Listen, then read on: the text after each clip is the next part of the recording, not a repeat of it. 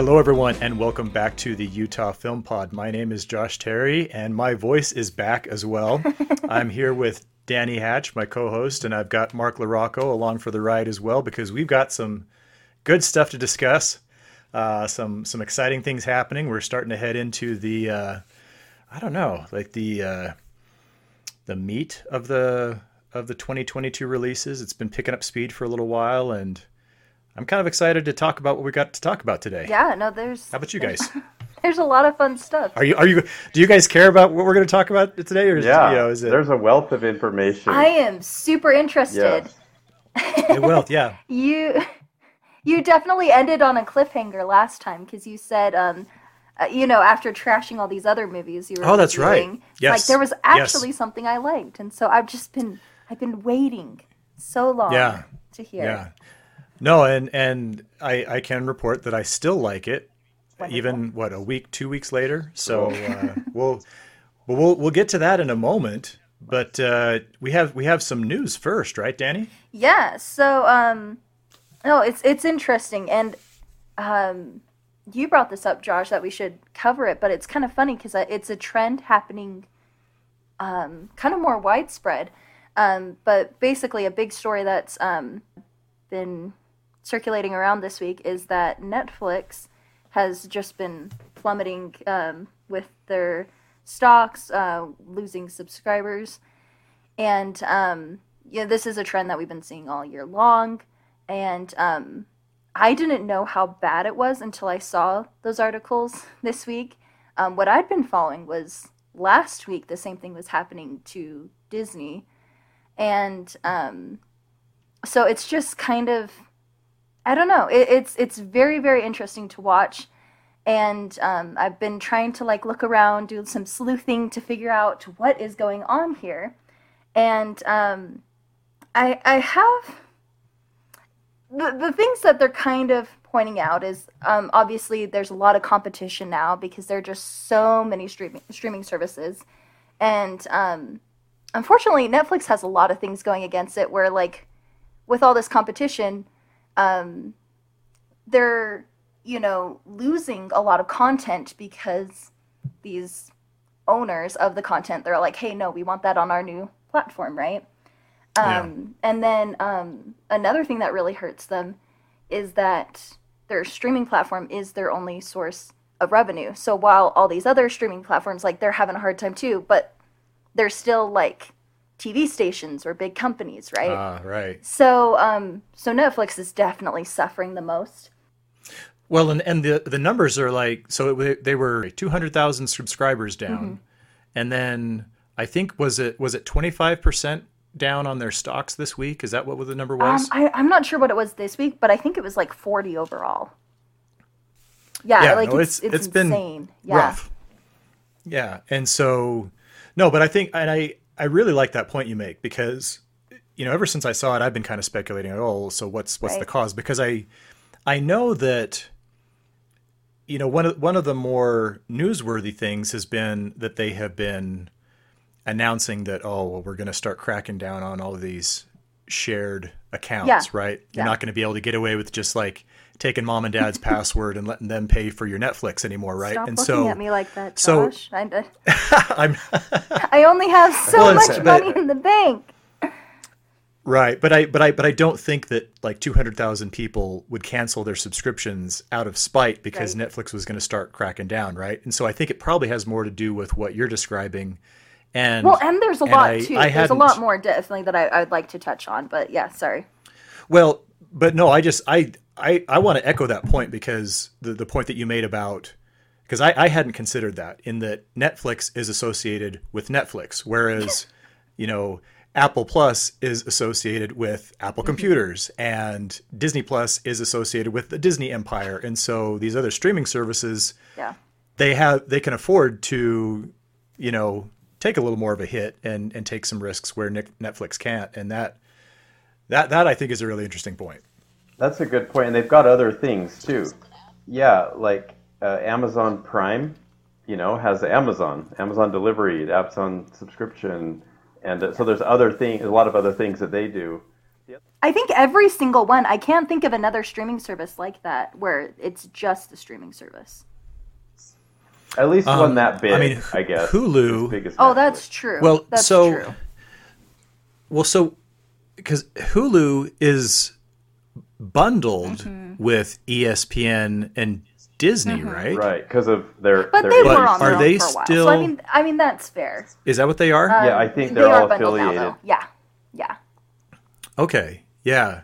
No, because I think I think that's because I was trying to think if there is anybody else that's just kind of On their own. on their own. I mean, most mostly it seems like you know Paramount or you know HBO or somebody just decides, well, let's do it too. Let's let's let's launch our own streaming service, right? Um, but uh, yeah, so I think I think that Netflix is probably more vulnerable in that degree, and and maybe I don't know. I mean, when whenever we start talking about streaming services, I keep I keep feeling like there's this there's this weird dynamic happening that I haven't quite wrapped my head around yet in that I don't know if I would say that it, it feels like we're reinventing the wheel, but you know, the whole the whole reason that people got sick of cable was that oh well, you know, I'm sick of paying a lot of money for 200 channels when I only watch 3, mm-hmm. right? And so I remember I remember thinking years ago like, oh, wouldn't it be nice if we could just kind of pick and choose what stations we got? And so instead of having to pay for a hundred, we could just pay like five bucks a month for three or the three or 4 mm-hmm. and so pay twenty dollars a month for the cable I'd actually want versus you know $150 for all this unnecessary mm-hmm. stuff. And and so all these streaming services kind of feel like they have the you know the elective choose whatever you want, but because none of them have enough, it feels like we're just kind of going down the same road where, okay, well, now if I, you know, there are a dozen different streaming services and there are like 18 different shows that I want to see or, or movies. And so now I'm still stuck getting all of them because there's no one or two that cover most of what I want to see. Mm-hmm. Is that, Yeah. is that how No, you that's guys exactly Yeah, it. kind of experienced this? That's a, I actually I wonder what the next big thing is because I remember I remember when we cut the cord. I remember that and it was a big deal. Our cable had gotten up to I don't know back then, but it was like sixty dollars or fifty five dollars, and it start you know we got Netflix, and it was very soon after that that we got Hulu, then we got Amazon Prime, Mm-hmm. and and and you know it adds up, but it was like still like we were like hey we're only spending you know thirty one dollars or whatever you know twenty five dollars, and I ended up getting Sling Yeah. TV, which was twenty five in and of itself, but it had a lot of cable channels with like NBA and some movie channels and HGTV and things. Yeah. And so there was like, you know, uh, we justified it because it's like, well, even Sling TV alone is still cheaper than cable.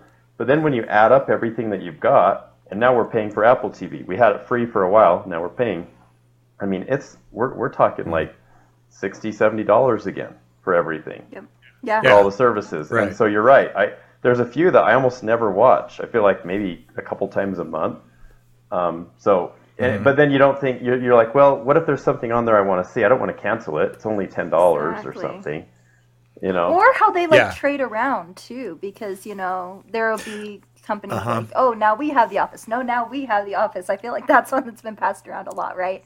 yeah. And so you know, if you're wanting to, if you're choosing this show, you're choosing, you know, whatever um, you're wanting to watch. Um, you kind of have to follow it through these Mhm. different services.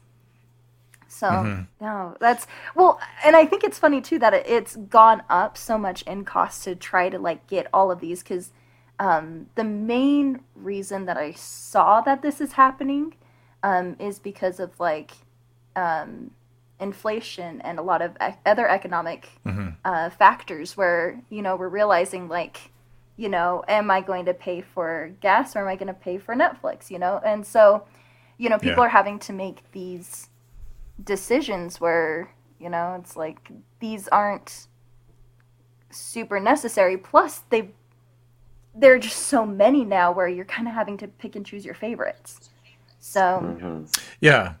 Well, and I mean, I would I would assume that if the content was superior, it would be very easy to justify because what is it about fourteen dollars a month now, fifteen dollars for Netflix? Mm-hmm. I don't, I, I don't know. Um, I don't pay for it. You know, Well, they're you're gonna have to edit that no, out. okay. and you don't So want to here's the admit that. I to think- the world. the Netflix think- police are get Netflix is you. coming for you. No, with what you were saying though, with them cracking down, like I think that's more just a side effect of this, where like they're needing to make as Yeah. much money as possible. I I know they have been trying out different things, or they're going to be trying out a couple of things where Mm-hmm. um, you can just pay a couple extra bucks to have it like at- have your account attached to another household. Um, they're gonna. It looks like they're gonna come out with um, a cheaper subscription plan that's with ads. So um, they're definitely trying to make it Right, right. affordable, but it's like you know they they can't afford to just let people take their family members' passwords anymore. You know. So and honestly, Well, I'm- and, and people people are people are tired of waiting for Stranger Things season four. They just need to get off off the July, right? you know Well, get that- it done. that's a couple- Get it out there. I'll, I'll say this real quick. Out of all of them, I would pay for Netflix though, and this is the thing that I'm realizing with this story, and I'm I'm really nervous for them, and I really Wait, so you're not paying for any of them? I'm kidding. I'm not. I'm honestly I'm not. Um, eh, because like there are these family accounts, right? And it's like why bother? Um, and so, but Netflix I would want to pay for it because like you know they're definitely getting hit the most. Um, but they're also kind of this underdog in the industry, and like I've really really enjoyed the content that they've created much more than any of the other streaming services. I think like um, Like the, the original content. yeah, their original content or um, Yeah. the ones that they've been able to give platform too. So like Tick Tick Boom went through kind of a bit of a production hell, sort of, and um, Netflix was the one that picked them up. And so they do a lot of stuff Yeah. like that. Um, Little Prince is one of my favorite movies of all time, and they did the same thing there. Um, Mitchell's versus the Machines. Um, I think that was Netflix, right? Totally, I think snubbed at the Oscars Yeah. because I, I think if they that movie had been released closer to the time um, Encanto was, like I think we would remember, like man, that was a good movie, you know. So just stuff like Yeah. that, mm-hmm. and I know they have their trash teen movies, but they know that, and like it's it's smart because people watch those. I think that's a main reason why people keep their Netflix accounts. So you know, it's Yeah. just I, I I like their content a lot, and um, mm-hmm.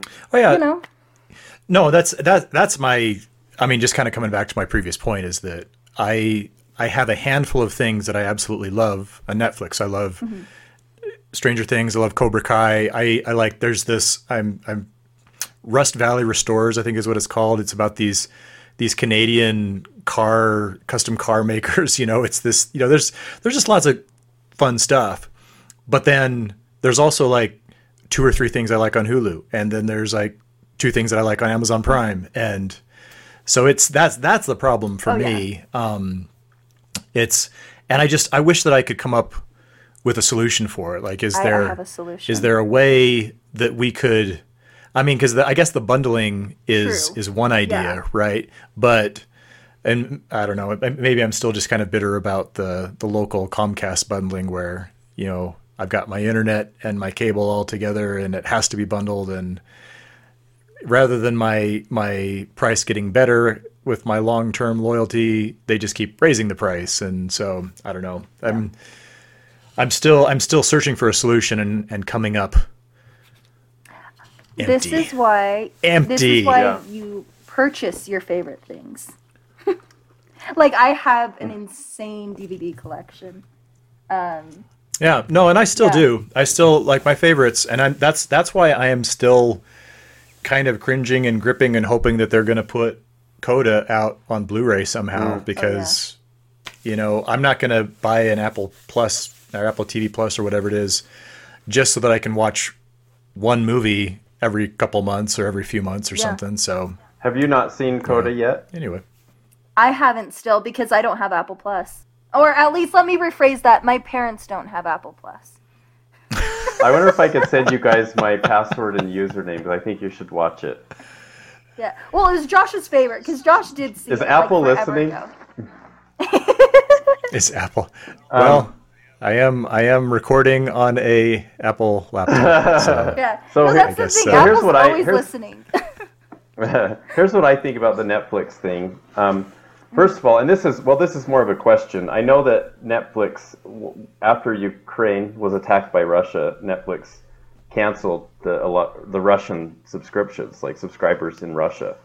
And so Right, I don't know yeah, I if that think I heard factors that. in those first quarter numbers they just released, but if it does, that's a lot. That's got to be hundreds of thousands of accounts. Well, I don't know Well, how and many. but- internationally, No, that's- like oh my of goodness, they have such a huge market outside of the U.S. because they do so many like regional kind Right. of things too. So no, Yeah. I, I bet Yeah. That has a that's playing a part. And when you look at Netflix too, so originality uh, wasn't the original draw of Netflix. It was just movies, No. right? It was just being able to get a lot of movies without having to go to Blockbuster or Hollywood Video, which don't exist anymore. They don't, they, neither one. But like at the time they did when Netflix very first started. Um, but it became a way of like getting things just all at once without having to go to a place. Then they started doing original content. Like they gave a lot of money to uh, David Fincher to do House of Cards. Um, that feels like forever ago. But they started doing these series that became critically acclaimed, and people would watch them. And that was one of the reasons I think people would sign up. Since just like with Coda on Apple TV, it was like the only place you could get certain series. And so I've I've Yeah. enjoyed a lot of original series like Stranger Things and The Crown on Netflix. Uh, Although it does feel like it takes sometimes takes too long for for them to produce other seasons. Like you know, season four of Stranger Things does feel like it's been just too long. It's too long of a wait. Um, Well, and I don't know if it's because of the pandemic or what. Back a year. No, yeah, Yeah. oh yeah, no, it's It it's a, it's a unique circumstance, but no, but I think but I think you have a point, Mark, in that the same thing that gives the creators more flexibility in terms of like how long each episode is, and they don't have the same kind of constraints, and they can release everything at once. Also, can kind of backfire when it's like, oh, well, we don't have to have a we don't have to worry about having a new season ready every fall. We can just get it done when it's done. Yeah. and so you know, it's there's there's definitely a pro con relationship It is. to to doing a streaming series instead of a traditional network series, which Right. I'm trying to think if I even wa- I, I are there any maybe this is just kind of a side related question. Are either of you currently keeping up with a traditional network series like any at all? Like any NBC, CBS, ABC, are there any traditional format, you know, Not at all. And I think that for me, that's why it's been funny that you guys say that it feels like it takes so long for Netflix to come out with a new season. I feel like the new seasons jump at me, where it's just like all of a sudden it's like, oh, already? Because like I don't follow shows like that. I never have, you know, I because I, I grew up with these streaming services, you know, and so Mm-hmm. I I don't know. I feel more like surprised when a new season comes out instead of like the whole, hey, it's fall. I, I should be getting a new season now. And I I- mean, Stranger Things season Yeah. four totally, but like I kind of understood that. I think the the problem been pushed is back. I probably don't have enough shows that I'm watching right now. If I had, if you, if there were a lot of shows to watch, and there was always like, hey, there's this one this month and this one this next month, but it's just a few really that I'm kind of following. Um, like for example, Better Call Yeah. Saul is one. They finally put season okay. five, I think, on Netflix, and we I just finished it last night. But it, I I don't think I had watched. I mean, I think it had been a year or more since I had seen season four, um, and they just put Yeah. season five. So you know that one that one took a while, but the original content it, it's got to be the way to go for them. Like I really think good. Not just original content, good original content, right? That people want to watch. That's got to be the way Oh, to yeah. keep subscribers. And and I and so what they've done is, you know, and they also did certain things where they were smart. They would do comedy acts. They'd pay comedians a bunch of money to do these comedy hours where the only way you could see it, some Right. of the world's biggest comedians, the only way you could see it was on Netflix. But now you can see a lot of that stuff on Facebook and little reels on Instagram. I mean, there's other ways to see things that are clearly free. Maybe not the full thing, you know, on uh, on those other platforms, but that was a, that was a big draw. The other thing that Netflix did is they actually started giving money to big time directors like um, Martin Scorsese to, to do you know right. Irishman. He got something like 150 million to do this three hour movie that has de aging technology that didn't work as well as I had hoped. You know, So, I mean it's still good, but like it, it still was just. I kept thinking about that. I'm like, huh, I guess that's supposed to be De Niro like 35 years ago. Okay, all right, you know. Um, but like, It's it's still yeah, it's still a little bit distracting, and I'm like, he spent a lot. They spent a lot of money on this, and they really were were doing a big Oscar campaign, and they got into it about four years ago with Roma, where they were pushing it every year, trying to get Best Picture, Yeah. and never could. They get Best Director twice um, with Roma and Power of the Dog, but then they they did like Marriage Story, uh, The Two Popes, um, like you said, Tick Tick Boom. The only way you could see that basically is on Netflix. There's there's a lot of good stuff on there. Movies I look forward to every year. That that's the only way I could see them is on Netflix. Well, I mean, it'll be it'll be interesting to see if this recent setback is an aberration, if it's like kind of like Danny, like you say, if it's if this is just caused because of inflation and this is not a permanent thing, or or if this is kind of the turn of the tide with streaming services somehow, you know. Because I would I would like to think that it's going to lead to something that will ultimately benefit the consumer, Yeah, right? Because when when they think of when you know that's that's kind of the way innovation typically you know will work um, but uh, i don't know this this might be it might be interesting to revisit this subject in six months or Oh, a year sure, yeah. and and see if you know this was Yeah, the beginning of something good or the beginning of the end That's or maybe true. So to all our know. listeners out there, make sure you subscribe and stay subscribed. mash so then you can subscribe see us button. revisit this. Yeah, exactly. yeah Well, I, Yeah. I love how you said um, that innovation comment because, like, something I'm noticing from this conversation, and it's making me feel a lot more optimistic about the situation, is that every step of the way, Netflix has been the game changer here, right? So they were the game changer first with Blockbuster, and um, they were they were making their own original content. Once you know there were other streaming services just showing things, and so I I just think like you know maybe they're going to have something new. I don't know what. I, I'm thinking definitely Yeah. higher quality original content. I could see that. Um, but I wonder if they're Mhm. going to start doing something new to make all the other streaming services catch up as they always have been. So we'll see.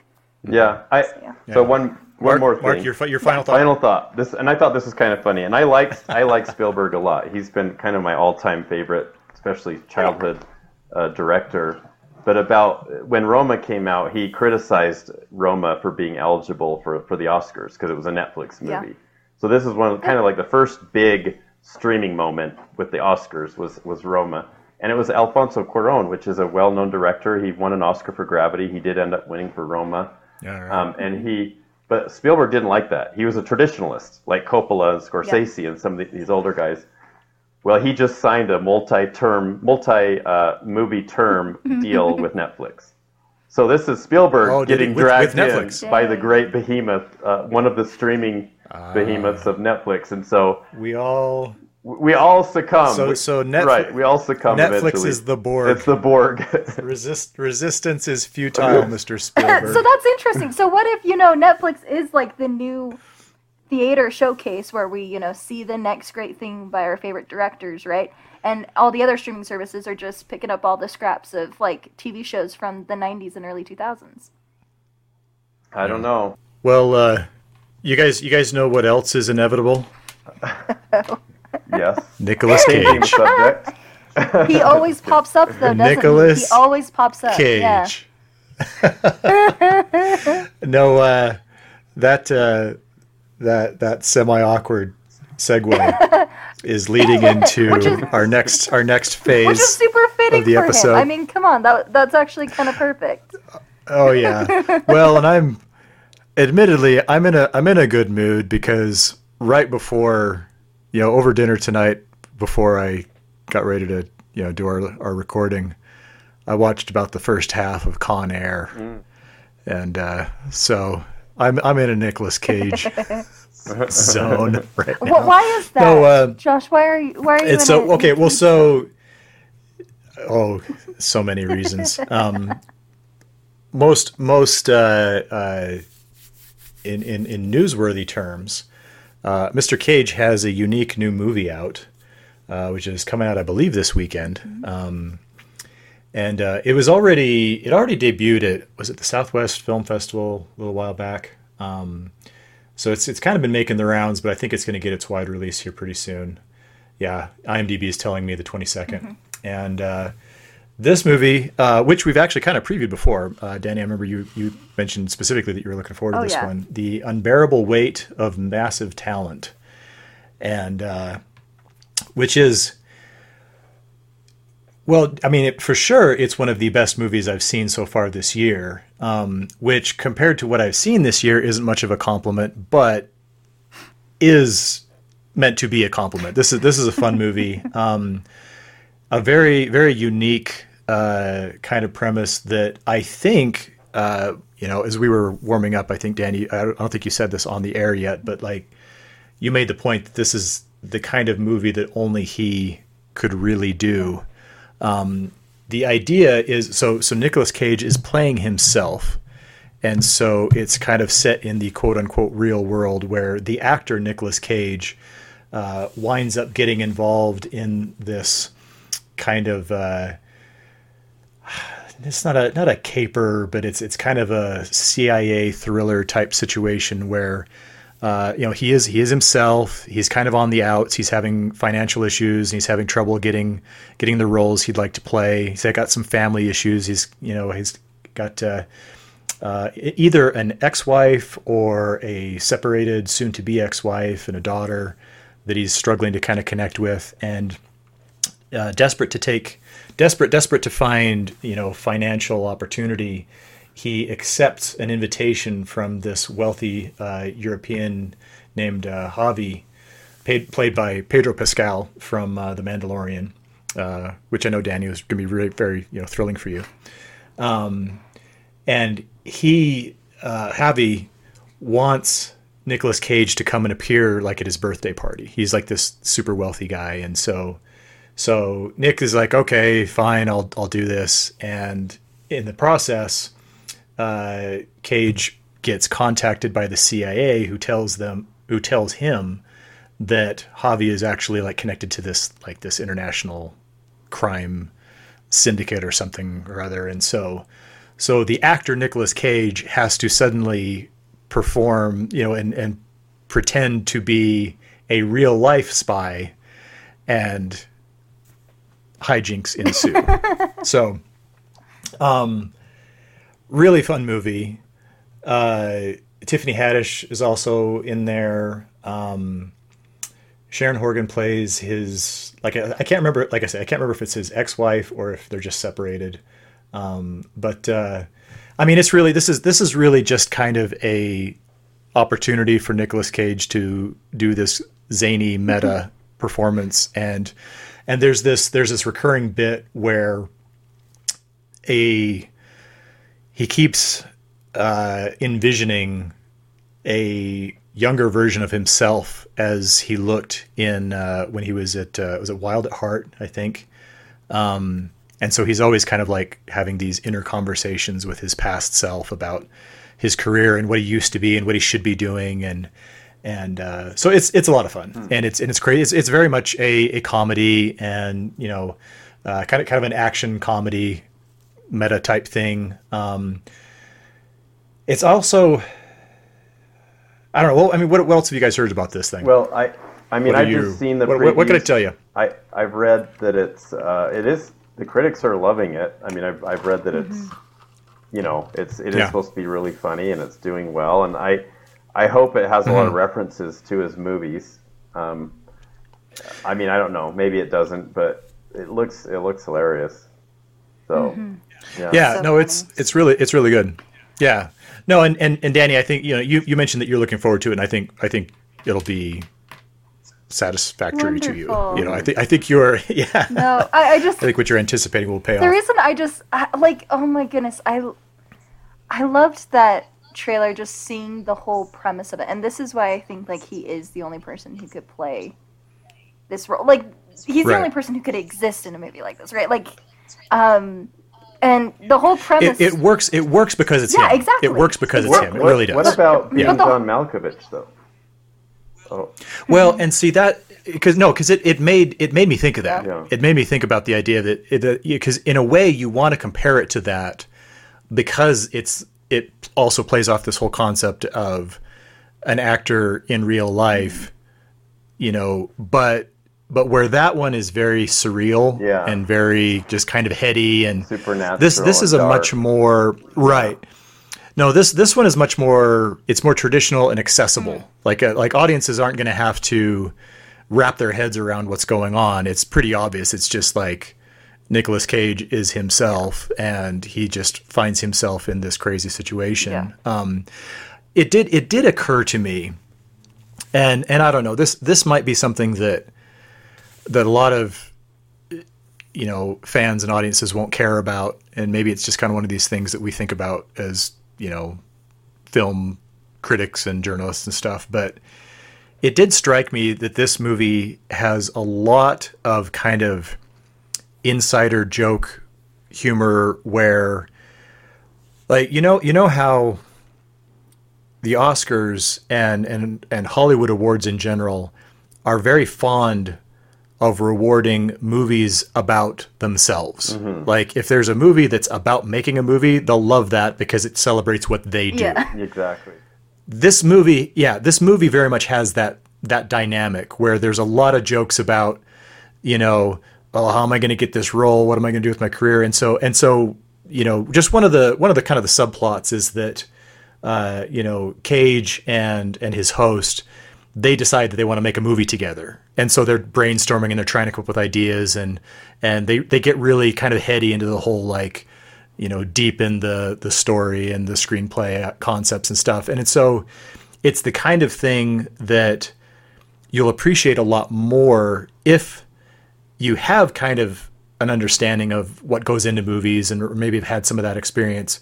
But I could also see some people who are kind of fed up with, you know, Hollywood just kind of rolling their eyes and saying, "Oh, this is another navel gazing thing where they're just so focused on what they do and they think that it's so great and and and so got I don't know though. I I mean, if if you feel that cynical about it, you might just hate the movie anyway. but but I could see that as something that one part of the audience would really like and another part of the audience would actually just hate. I Well, I'm I'm wondering with that. I have a question. Um, if Yeah. because you know it's kind of that insider idea. Um, does a lot of the plot also revolve around knowing Nick Cage very well? Because I'm wondering if that could be. While that's a great pull, like you know, a lot of fans are wanting to come and see this, right? Um, Yeah. For people who aren't familiar with him or are kind of turned off by him or something, like would this not be a good movie because you kind of have to be more of a diehard fan? Like what level of Well, fan? yeah, so I be? so I have two answers because there's two parts to your question, Yeah. right? Um, first of all, if if you're not super familiar with Nicolas Cage, um, you're not going to miss a ton because they don't have like a constant overabundance of references to. I mean, there's there's a generous number of references and some really great jokes that you will miss if you aren't familiar with his stuff. Um, but you also said if they're not really crazy about Nick Cage, and if you already kind of don't like his work or his style, then I would definitely avoid this movie because it it plays off the idea that he's kind of this this crazy eccentric actor, and and so. But here again, I mean, I I honestly can't see how anybody who hates Nicolas Cage would yeah, even consider watching this movie. that's true. But uh, but I think even if you weren't super familiar with him, it's still easy enough to follow what's going on, and and the jokes that you miss wouldn't. The, the humor is not just dependent on knowing Nicolas Cage. It's it's pretty like the you know, story still there- stands there's a very diversified base. Oh yeah, right, right. No, they could. I mean, you could very easily have made this movie with just some fictional actor who was an actor thrust into the you know a real life role of having to pretend that he's you know you know, working for the CIA or whatever. Um, but it makes it that much more fun to actually have somebody who is an actor and who's somebody who is Nicolas Cage do this. And, and I think that's what kind of puts this over the top. Maybe it reminds me more of JCVD. Have you ever heard of that movie? It's Jean Claude Van Damme playing um, himself. Um, okay, no, Yeah. no. And also, when you were describing that a minute ago, I just thought of the Three Amigos too. Oh yeah. Oh right. Okay. Okay. I mean, they're not real actors, and so- but they're like, you know, they, they don't they don't know they're in a, yeah, you know, you know how the, that goes, but Yeah, yeah. No, it's. I mean, it's it's very much uh, a celebration of who he is and what he's done over the years, um, but not. But that's not the priority. Mm-hmm. Like that. That is something that enhances the movie. It's not the point of the movie. Yeah. And so, so instead, I think it's actually up to us to celebrate his many movies and his his great achievements, which is you know the objective of the second half of our of our episode today. And how's that for a I segue? love that. Well, to kick that um, off, yeah. I just because my my big thing with this, and this is why I was super interested in this film, is because what hooked me immediately was that premise of how the Yeah. reason he got wrapped up in all this is because of money issues and he's taken up this gig, right? And it's just like, isn't that Yeah. the Nick Cage story? Is like, why on earth is he in this movie? It's like because he needed the money, right? Like he is just Yeah. the epitome Yeah. of that, right? So um, Right. I just I find that Right. something so fascinating about his career, and that's why I say like I feel like he's the only person that could pull this off because of Mm. that premise. It's like I, I honestly thought point. for a second this could be a documentary because I'm like that sounds like something he would do, you know? it does. And and it's not No, just the there- it's not just to do anything for a paycheck, Nick Cage, but he's also doing it to please a fan, right? Like Yeah, he's going to a yeah. party for a big big Yeah. fan who's very Right, wealthy. right. So it's like, yeah, he that is, does seem like Nick Cage. You know, like there's stories of his generosity in addition to his extremely like extravagant, lavish spending habits that got him into bankruptcy. But so he's had those both both sides of him. You know, like like very generous, Yeah. but also spending money very poorly.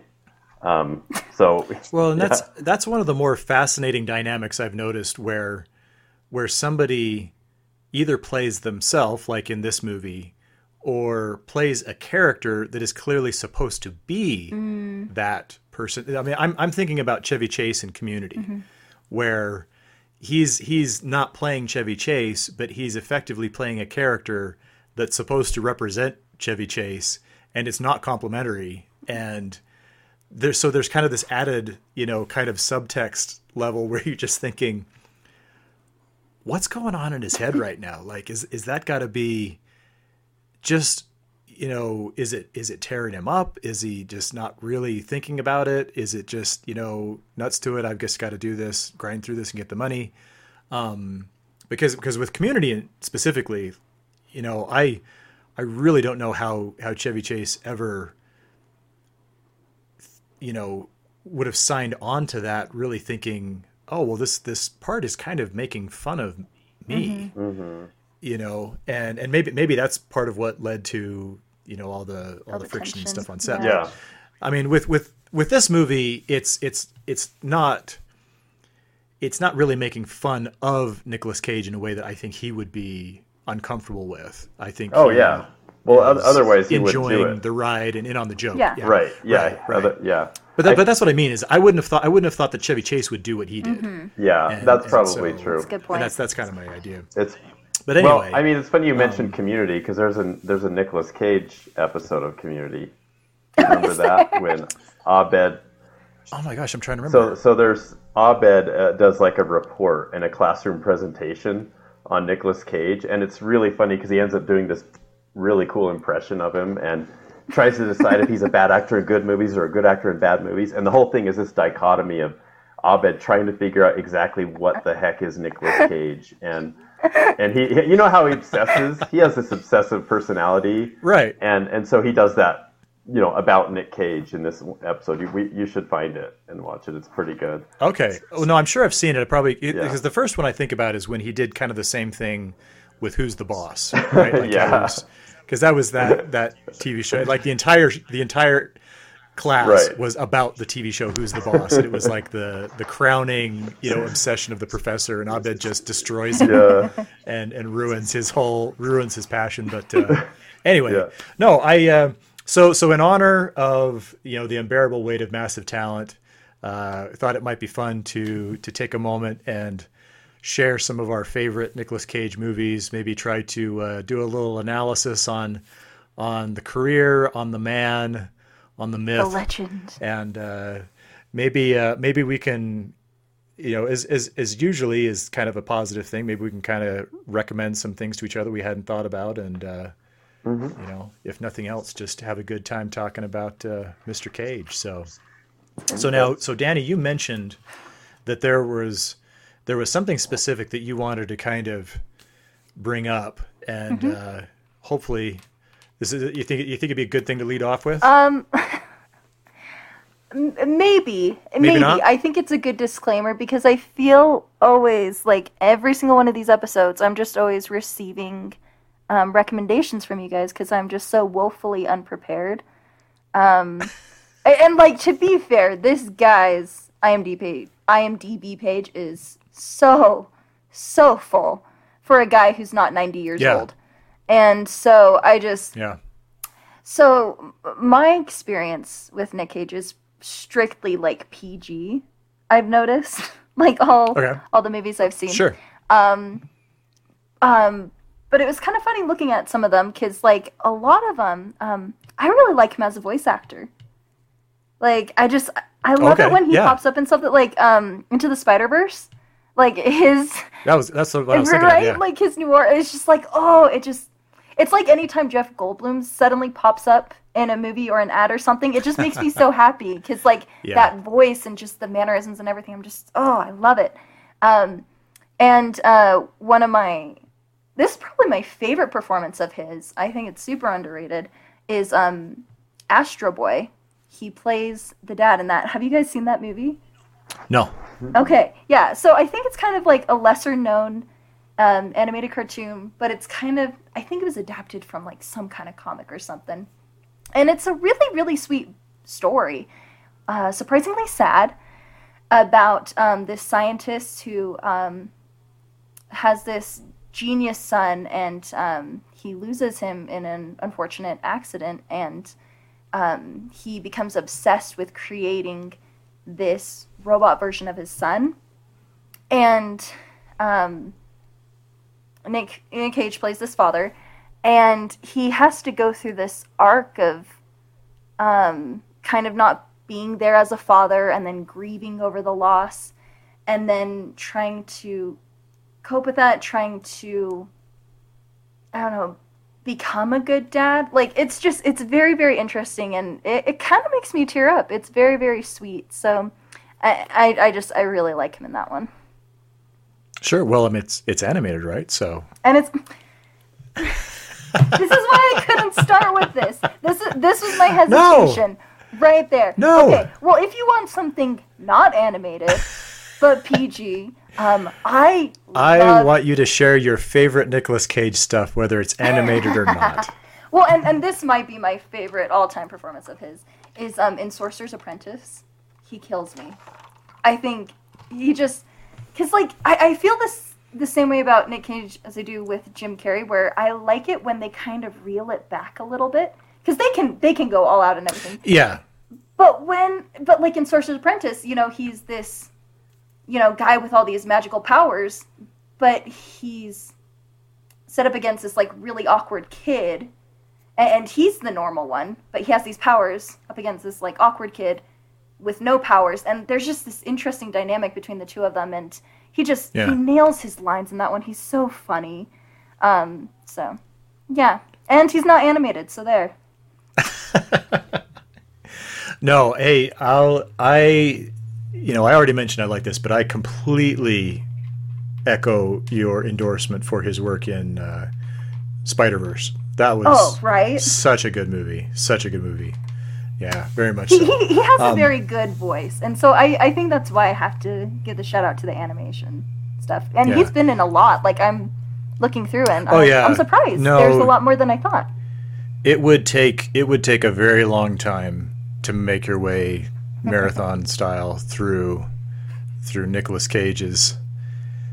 I, I, I don't think you would want to just because, like Bruce Willis, he seems to turn up in a lot of movies that just suddenly pop up on streaming services or true. and kind of oh i don't remember ever hearing about that coming out and that's not a good thing usually you know? And so so there's definitely a lot of filler Nicolas Cage Um, and And and I think that's one of the things is that makes him so interesting. Yeah. Well, Yeah. just just Yeah. like the rate of production. Yeah, no, the frequency is absolutely insane. Could you imagine? Like, okay, 2011, I'm seeing one, two, three, four, five things he was in. Like, the amount of work, it, and, and it's usually like at least two movies a year, sometimes like three, or like, you know, Yeah. crazier where it's five. Like, just, you're working yourself to death. It's insane. yeah. That's a lot well, of stuff.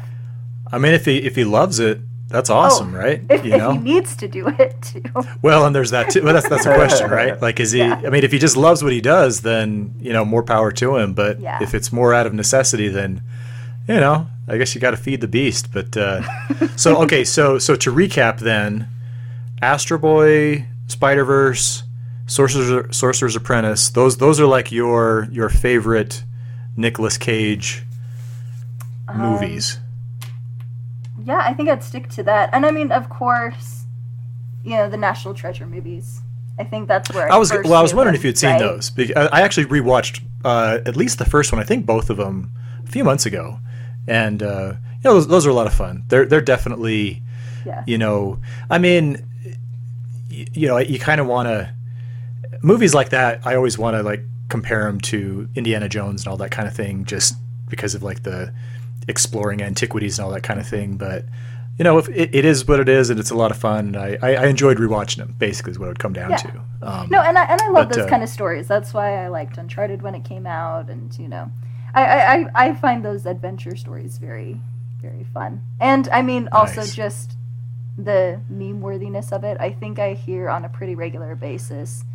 Um, that uh, we need to steal the Declaration of Independence, you know, just like That's something right. in That's right. that. That's know? right. I, Now, which which reminds me, does Sean Bean die in that movie? Is this another one of his deaths, or is that one of the few movies where Sean Bean lives? At the, at the risk at the risk of revealing a spoiler, up against each- I don't know. I'm trying to remember. I haven't seen these movies in a long time. This is just like my introduction to Nick. Gotcha, gotcha. As okay, a Mark. So. I, so so Mark, I am I'm really curious to know if your favorite Nicolas Cage movies overlap with mine because I suspect that they do. I bet you there's at least one. And- That was another thing I felt great And- about. I'm like, I know I'm not going to pick ones that you guys pick. Yeah. I, I Um, think I know. So, so Mark, I'll, I'll, I'll give you, I'll let you go first so that you can claim ownership, and, and I'll, I'll scramble to find something worth saying afterwards. okay. I by the way, I like National Treasure a lot. Um, that was a lot of fun. It reminded me of actually reading uh, the first time the Da Vinci Code, and it's like the Da Vinci Code movie too, but it's like those sort of mystery kind of Yeah, racing from one thing to the next. Everything's a clue that like somehow he can figure out. That just seems like he's pulling it. Like you don't know how he can figure it out, but he does, and it was it was fun. It was like the Da Vinci Code American style or something. Um, yeah, I like that one a lot. Um, one that I like that, and it's kind of a more because he does so many kind of over the top, kind of funny, bizarre performances. This is more, I would just say, mainstream. Is World Trade Center, and people, and it, you don't even think of it really as Oh, a wow, yeah. Cage movie. I loved it when it came out. It, it was, I think it came out the same year as United '93.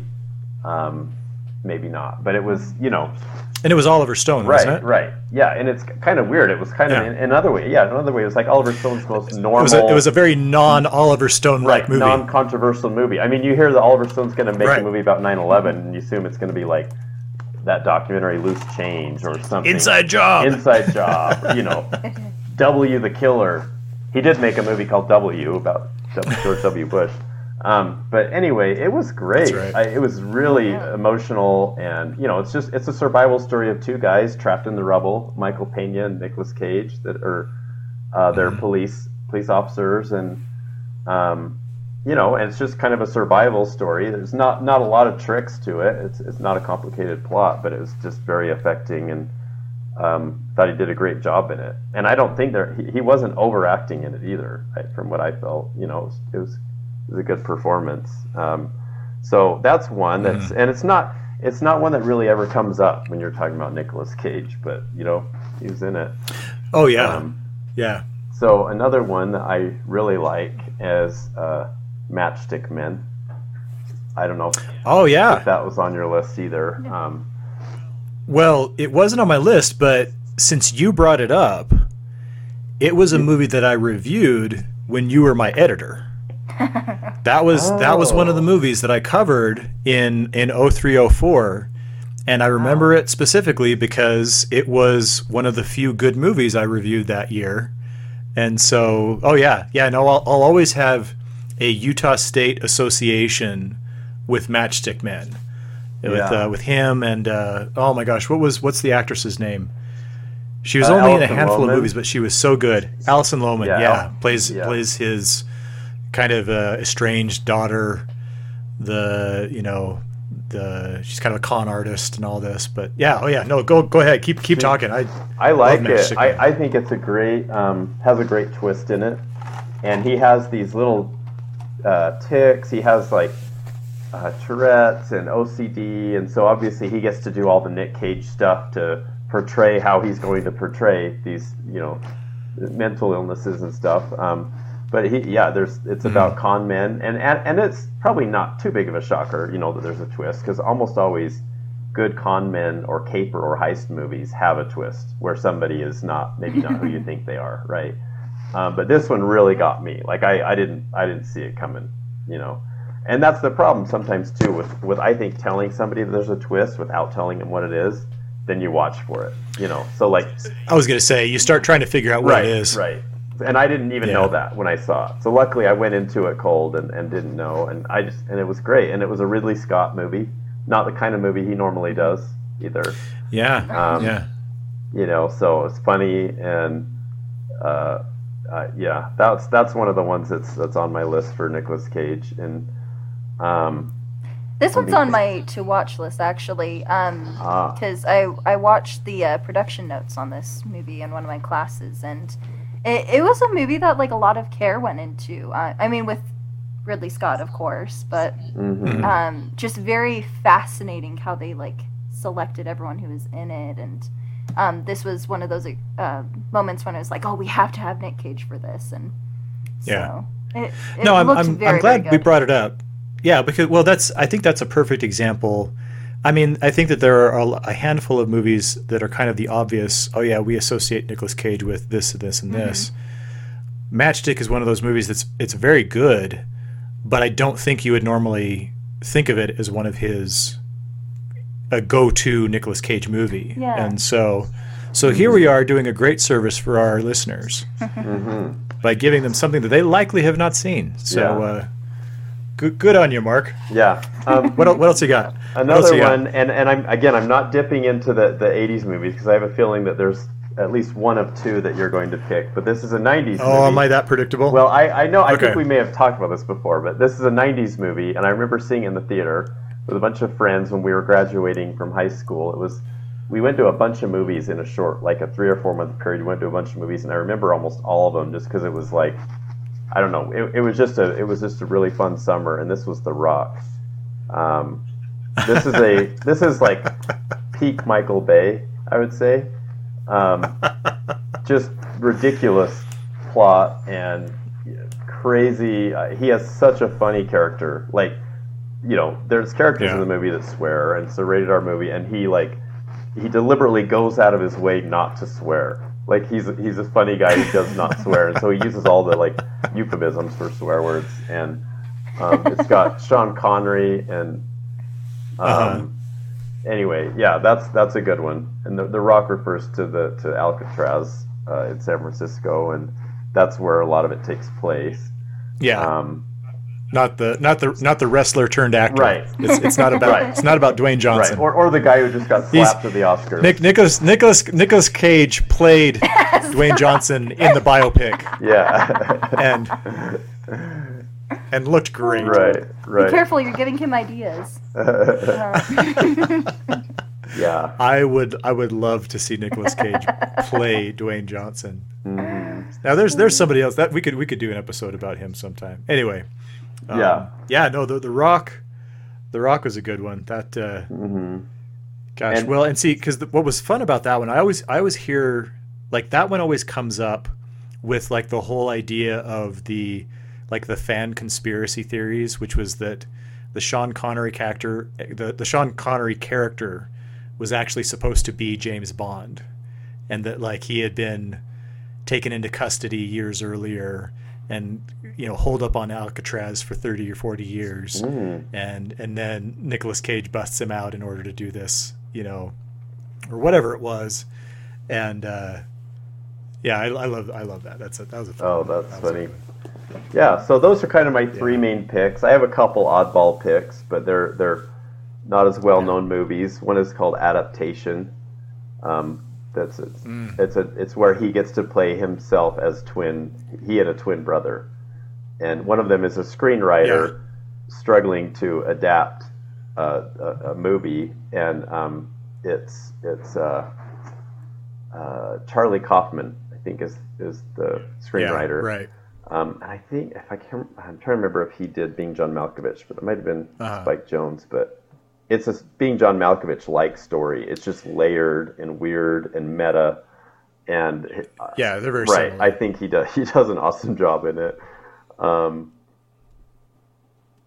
Well, and because I was going to say, because adaptation was one of the ones I was thinking about as as one of my favorites, but the way I would distinguish it is that I have what I would call my favorite Nicolas Cage movies, and then there are movies where I specifically love his performance, and I, I there are movies that I think about him in terms of, oh, this is when he's really acting well, and adaptation isn't necessarily my favorite Nicolas Cage movie yeah, but I think it's one of my favorite Nicolas Cage performances. Like I think Right. he really does an mm-hmm. awesome job, yeah, you know, with with that material. Yeah, it what, what it really is about, and this is why it, I, I say it's meta. It's it's about this guy who's trying to adapt a book that's by Susan Orleans called The Orchid Thief, and this was actually one of the books that was on the list, Mike Sweeney's list at Utah State of nonfiction books he recommended to do the book report for the class. Aha. And um, he, but like he has writer's block, and he has all these kind of neuroses and all these problems and things that happen that keep him from being able to adapt it.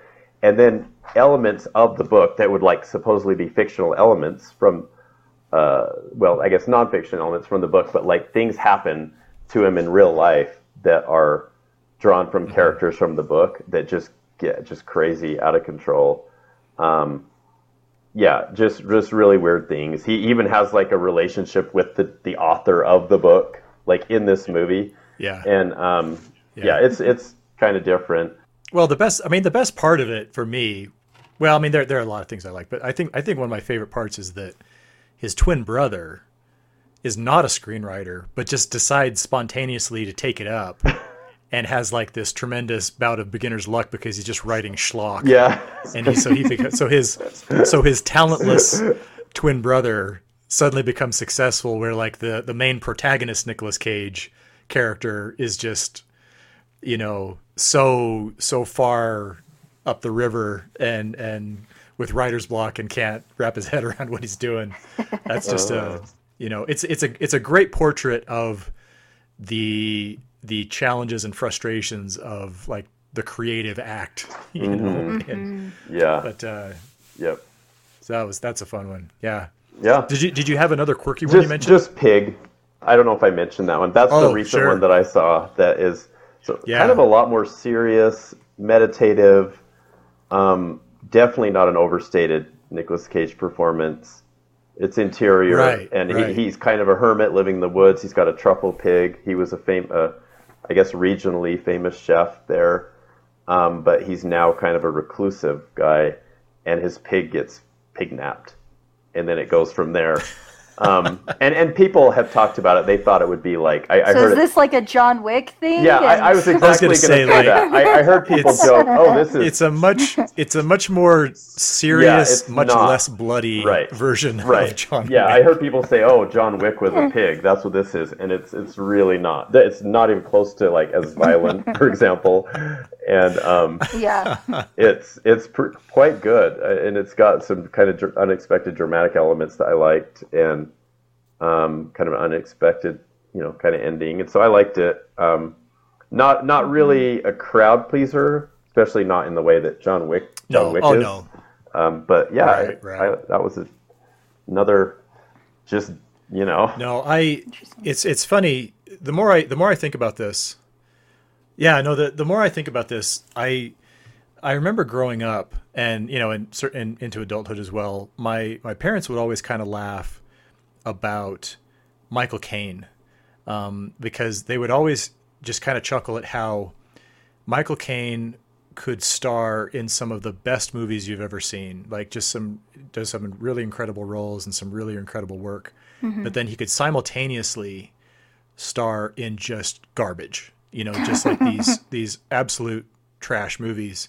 And you know, the ones that springs to mind is that uh, was it the Jaws four, you know, the one where like the shark is like tracking the family across, you know, from the eastern seaboard to the Gulf of Mexico, and just like just a really bad one. And and and it occurs to me that Nicolas Cage has some of that same dynamic where he is in some of the greatest movies and is capable of some of the absolute greatest performances, but then also has this way of turning up in some stuff that is just like how on earth you know did you wind up doing this you know and and I think you know I mentioned it earlier I think Con Air kind of like splits it right down the middle because Con Air is definitely not one of these kind of just shows up on a streaming service and you hadn't even considered it. I mean, it was very much kind of like a big kind of over the top blockbuster. I I thought that that was a Michael Bay movie for a while, and when I was watching it tonight, I saw that uh, Simon West, I guess, is the director. Even though it feels very much like a Michael Bay movie, mm. uh, this this is the one about like,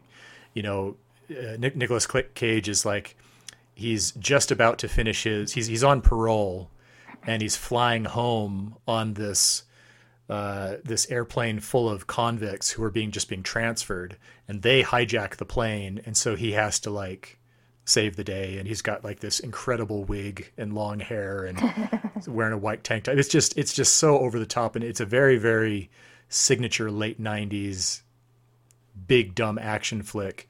Um, but what I found fascinating because, I, like I said, I looked up the director. This is, this is a little roundabout, but bear with me here. So Simon West, I'm thinking, well, who the heck is Simon West? What else has he done? So I get into his IMDb page and I see a couple of like vaguely familiar movies.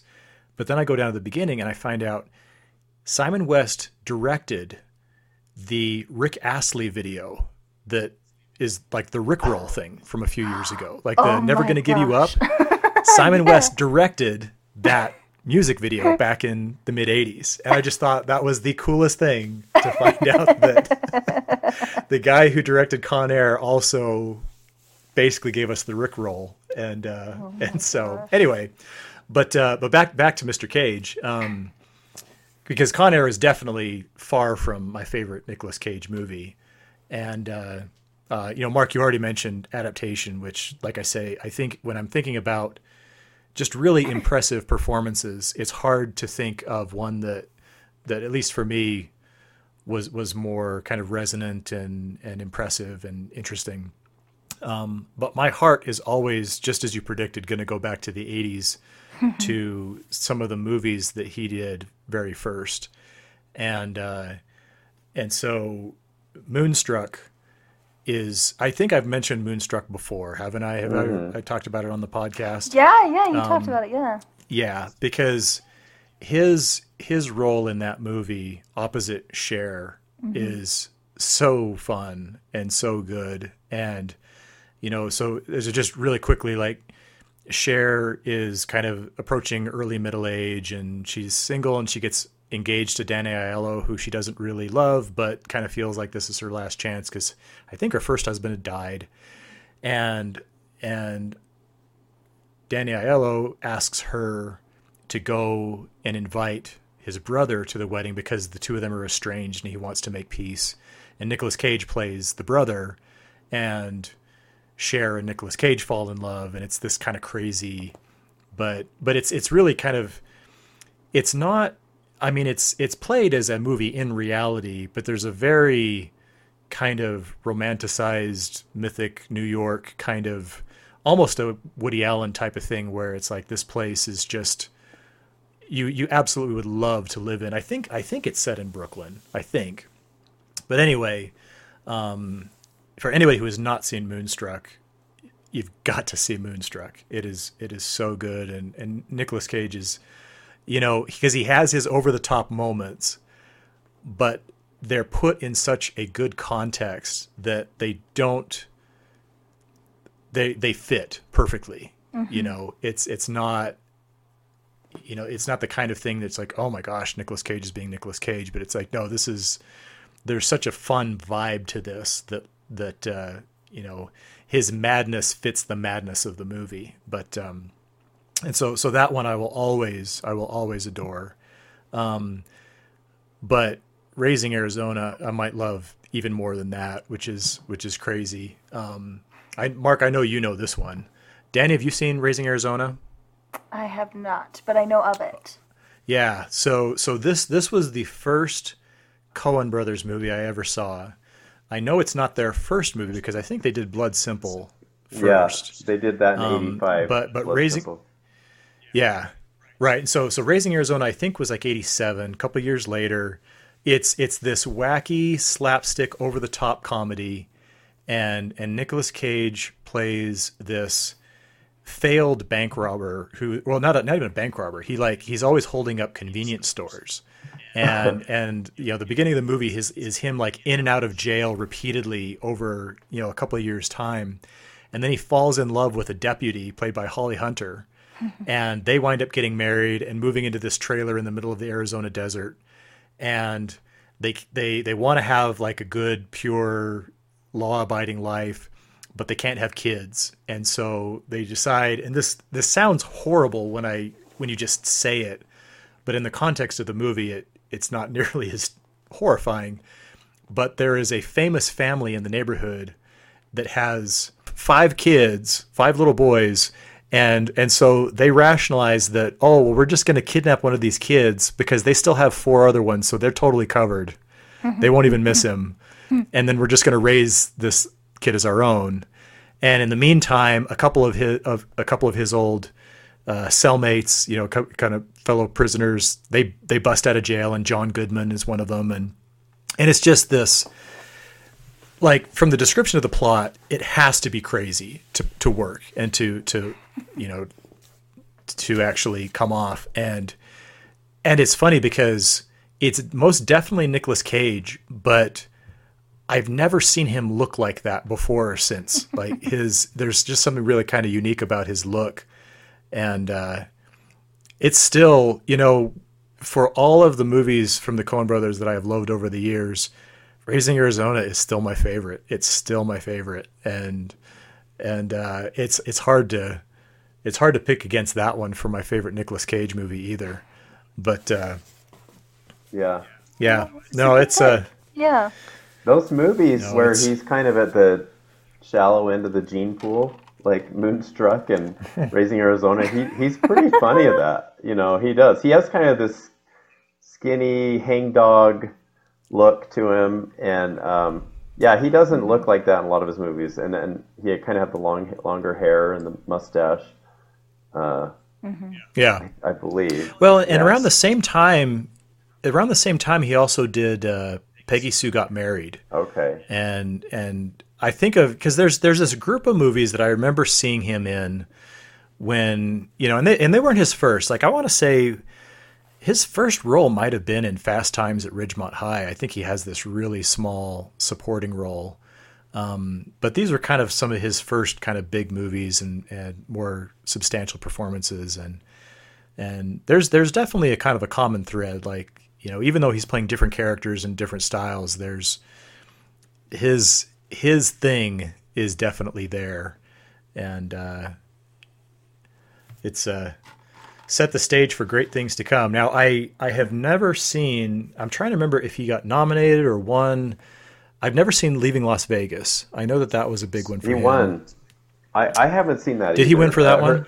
He won Best Actor. Yeah, um, that was a yeah I don't know, just kind of a, a, a drama about an alcoholic in Lo- in Las Vegas. I don't really know much about it right what I right read. Sometimes, no i've just i've heard that it's terribly depressing yeah, me you too. know that it's it's because he and Elizabeth Shue are like on the outs in their li- their respective lives and they just kind of wind up you know destiny just kind of drops them together to commiserate and and so they're it's just like this powerful heavy heavy drama but you know not not the kind of thing you just throw on on a Saturday night to with with a bunch of friends you know Mm-hmm. yeah, yeah, interesting. I I, I, I depending on what kind of friends you run with I guess something. I really quick. I there there's another one that's a, a kind of an interesting sci-fi movie he did called Knowing. Um, I remember Ah, seeing that. It's on Hulu right now. Is it okay? It's it's Yeah. it's a fun kind of weird watch, and I saw it in the theater with Holly when we were dating. So I remember that because that was it came out in 2009, and we both really liked it. And it's it's not a movie that ever kind of gained any kind of following. I don't even think it did did too well, but it's it's you know not that implausible. I mean, you kind of have to just Was that the one that's about the rapture? Mm, no, no, I don't think so. Um, it's it is about it's it's an apocalyptic. It's got an apocalyptic vibe to it. It's not really a rapture, um, but anyway, yeah, it's it's one. I don't know. It if you get into it, you might end up kind of liking it. Um, but yeah, uh, I don't want to spoil it too much. Um, it's just a movie full of like coincidences and codes and just strange occurrences, and he's kind of just figuring it all out, sort of like he does with National Treasure. but that's not really a sci-fi. Um, but yeah. Gotcha. But as far as you're t- you're saying, is there a bad like what's his worst movie? Yeah, like is there is there a you know because this is this is clearly somebody who has a, a, a very wide range in terms of the quality of the movies that he's been in, and so you know we can pick out our our favorites. But is there is there a I can't believe I watched this, wasted my time. what on earth is Nicolas Cage doing in this? You know anything that jumps out? I'm not. I'm. I. To be fair, I have not prepared this either. I'm just kind of thinking off the top of my head. No, here. it's it's a great question because I feel like unfortunately he's lost a lot of credibility in recent years because he's just been in so much like he hasn't been selective. Mm-hmm. So while he has proven himself, you know, like I, I, I'm just thinking like The Wicker Man, right, is probably the well because that's like, yeah. bad performance, right, or like just Right. ridiculous movie. which um, I haven't seen because it has such a bad reputation. Yeah. Exactly. So like I haven't seen him in anything I haven't liked, but like I feel like that's just a common knowledge sort of thing. Like we all just think this way about him. Yeah, I don't know. yeah. No, because I, I haven't seen Ghost Rider or That know, was there, another there were a was lot of yeah. yeah, kind of the, the well, it seems like the 2000s in particular, and maybe you know some of the last 10 years, there have been a lot of just you know not necessarily cheap straight to streaming video type things, but but some actually you know because Wicker Man and Ghost Rider were you know presented as pretty wide releases and and you know not not blockbuster hopefuls, but I don't. Uh, I don't think anybody was trying to sneak them out into the uh, the population either. but Yeah, I don't know. I think a lot of the movies that would be considered his his turkeys or bombs, I just I haven't seen them either. Just avoided them because I'm like, well, I don't want to watch what's considered to be a bad movie, you know. Um, yeah, exactly. I I know there's some I definitely would like to see. Um, I, for example, I never saw Bringing Out the Dead, so I'm not I'm not a Martin Scorsese completist by any oh yeah. Um, but that's one that he did in 1999 uh, that I remember was a big. You know, some critics really like it. Ebert really liked it that year. Um, now have you have you seen Face Off?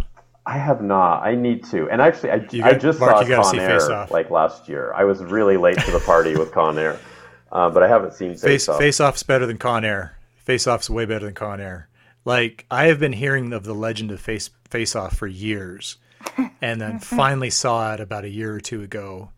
And while I wouldn't say that like this movie changed my life, I I will say that it at least like ninety percent lives up to its reputation. It's bonkers. It is such a weird just ludicrous. You know, I mean the the basic premise is that John Travolta is a cop and Nicolas Cage is some infamous bad guy, and through a unbelievable string of events, they wind up having a mutual surgery where they switch faces, and so Nicolas Cage is basically doing a John Travolta pr- uh, impression for two hours, and John Travolta is doing a Nicolas Cage impression for two hours, and it's just as as awesome as it sounds.